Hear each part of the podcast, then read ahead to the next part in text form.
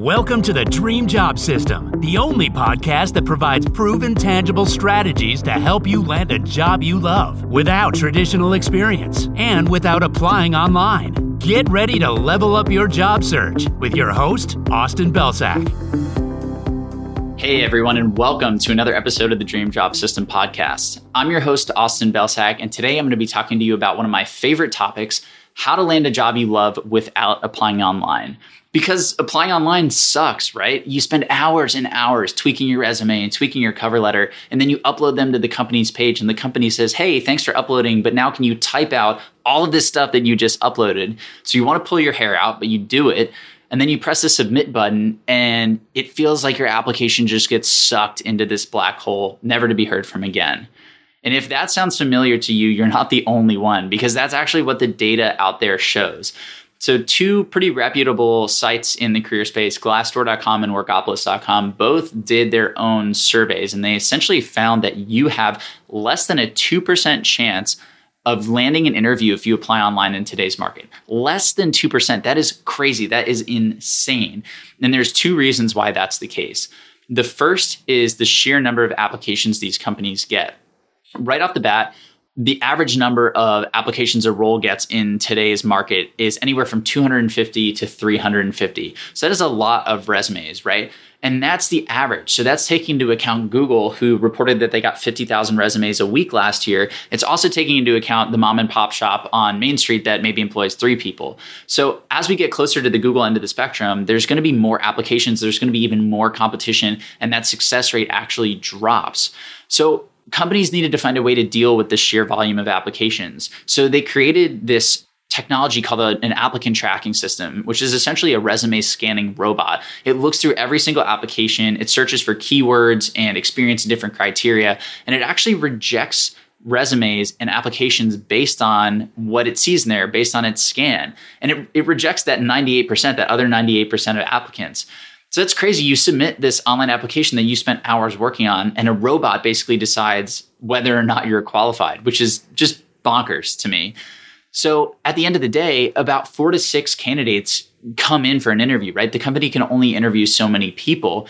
But the kicker is that of those four to six, most of them are coming in via referral. There's a ton of data out there showing that companies prefer employees who get referred in via just cold applicants because they check all the boxes that companies love. They tend to stay longer, they drive more ROI, they're more loyal, all this stuff that, that companies want to see. So companies definitely prioritize referrals over cold applications, which means of those four to six people that come in for an interview, the majority of them are coming in as a referral, which stacks the odds even more against you if you're applying cold online. And then heaven forbid you're coming from a non-traditional background. You know, th- those numbers are, are across the board. But if you are trying to make a pivot in your career or industry, those numbers are even lower because you're stuck in this crazy catch 22 of not having the right experience to put on your resume and get through the applicant tracking system. But also, you know, nobody will hire you to get that experience, right? So it's this vicious cycle. So that brings us to the topic of today. You know, how do we get around that? What if there was a way that you could get in the door with these companies without having to go through the online application process, without being at the mercy of those resume scanning robots? And the good news is that there is a way that you can do that. And this is the exact system that I personally use to go from a recent grad with a bi- biology degree, a 2.58 GPA, and about three months of professional experience in healthcare to eventually landing jobs at Google and Microsoft and Twitter. So I made this jump from a non traditional background into tech, and I did it through a two phase system.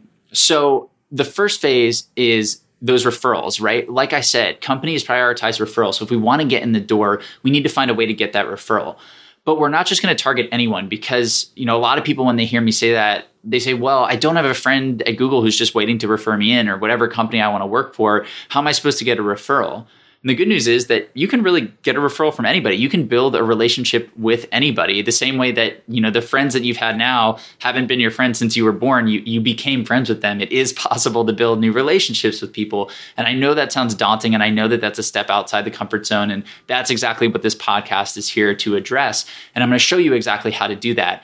But just to walk through the high level uh, overview of this phase, we're, we're really targeting folks who, because we have that blank canvas, because we can choose anybody we want, we're targeting folks who can really influence our ability to get hired. And what I mean by that is we're not necessarily looking at a recruiter or, an, or a person in, in HR who, if I reach out to them, you know, maybe they're able to refer me in, but then their influence ends, right? They can't actually influence the hiring decision. And they also get bombarded with emails from people like you who are looking for jobs and sending them resumes. So it is really hard to get in touch. Whereas if we went after people who maybe our manager, if we got hired, or who maybe our peer sitting at the desk next to us, those people can not only refer us in, but they can also advocate for us throughout the interview process and be in the room where the hiring decision is made and say, hey, I've spoken to Austin. I know what he brings to the table. He has awesome experience. He gets what we're trying to do.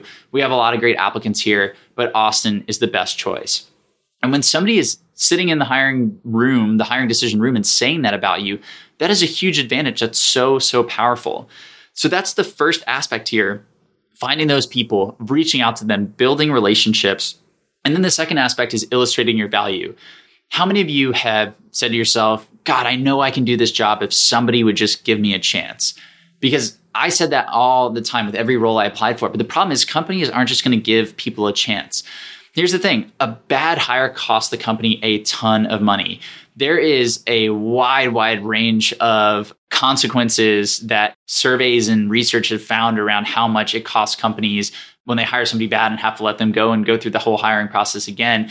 But the, the smallest one I could find was 30% of that person's base salary. So if you're coming in at six figures, that's a $30,000 mistake for whoever hired you. That doesn't look great. And that really impacts the company's P&L, their bottom line for that month and that year. And that only scales as the position gets more important.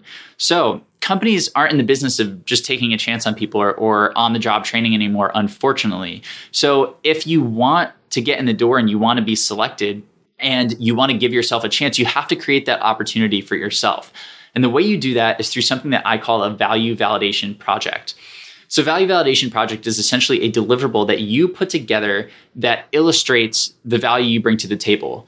Now, this is much more of an art than a science, and there are so many creative ways that people have gone about this just a couple of examples off the top of my head, I've had people put together decks that they went out and they did a whole bunch of customer research. They went and did a whole bunch of market research, and they came up with three opportunities for the company to grow market share with a specific product. I've had somebody else actually run a Google Ads campaign where they targeted the specific email addresses of the people we talked about, the people who get influenced their ability to get hired, and the link went straight to their the, a site with their resume and a little bit more about them. I've had people go out and actually survey the company's customers to collect a whole bunch of data and put that data in a deck and, and, actually weave it into a story. There are so many different ways to accomplish this, but really, at the end of the day, the point of the value validation project is to basically do a little bit of the job, show these people what they would get if they hired you. Because if there are 10 people or four to six people, let's say, using that figure before coming in for an interview, and five of them just have a resume, they just have a cover letter, and they just have their interview answers. And then you come in and you have your resume, cover letter, interview answers, but then you also have this deck that basically says, Hey, I've done a ton of research on your company. I've spoken to a ton of people here. I know what your problems are. I know what your goals are. Here are three specific ways that I'm going to help solve them after you hire me. That's a no brainer for the people sitting on the other side of the table, right? Not only did you go above and beyond, but you provided this information that that is super tangible, super relevant to the role that you're applying for. So that is our goal. And if you combine those two things, you are going to be able to get referred into pretty much any company you want because you're picking and choosing who you build relationships with, right? So that means you can pick and choose the companies that you get interviews with.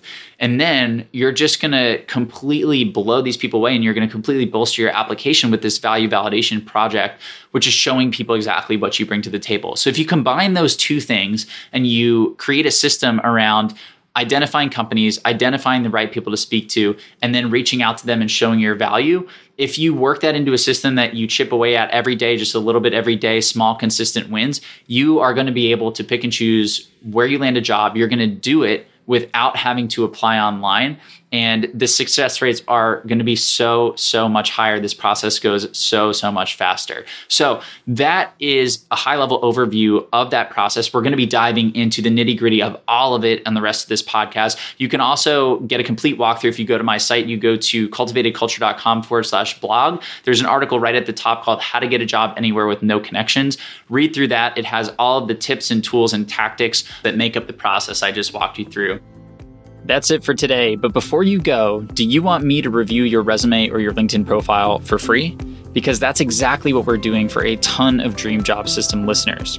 Here's the deal ratings and reviews are incredibly helpful for this podcast. They push us up the charts and they allow more people to find these episodes and get this advice. So every week we look through all of the ratings and reviews that we've received and we pick one person. That person sends us their resume or their LinkedIn profile, and I review it and send them some feedback and suggestions in a video, all for free. So if you want me to review your resume or your LinkedIn profile, all you have to do is go to iTunes and leave us a rating or a review, and that's it. We'll scan through all those reviews. We pick somebody at random, which could be you, and we'll send you a video with all of the tips and tactics that you need to boost your outcomes and win more jobs. Either way, thanks for tuning in, and we'll see you on the next episode.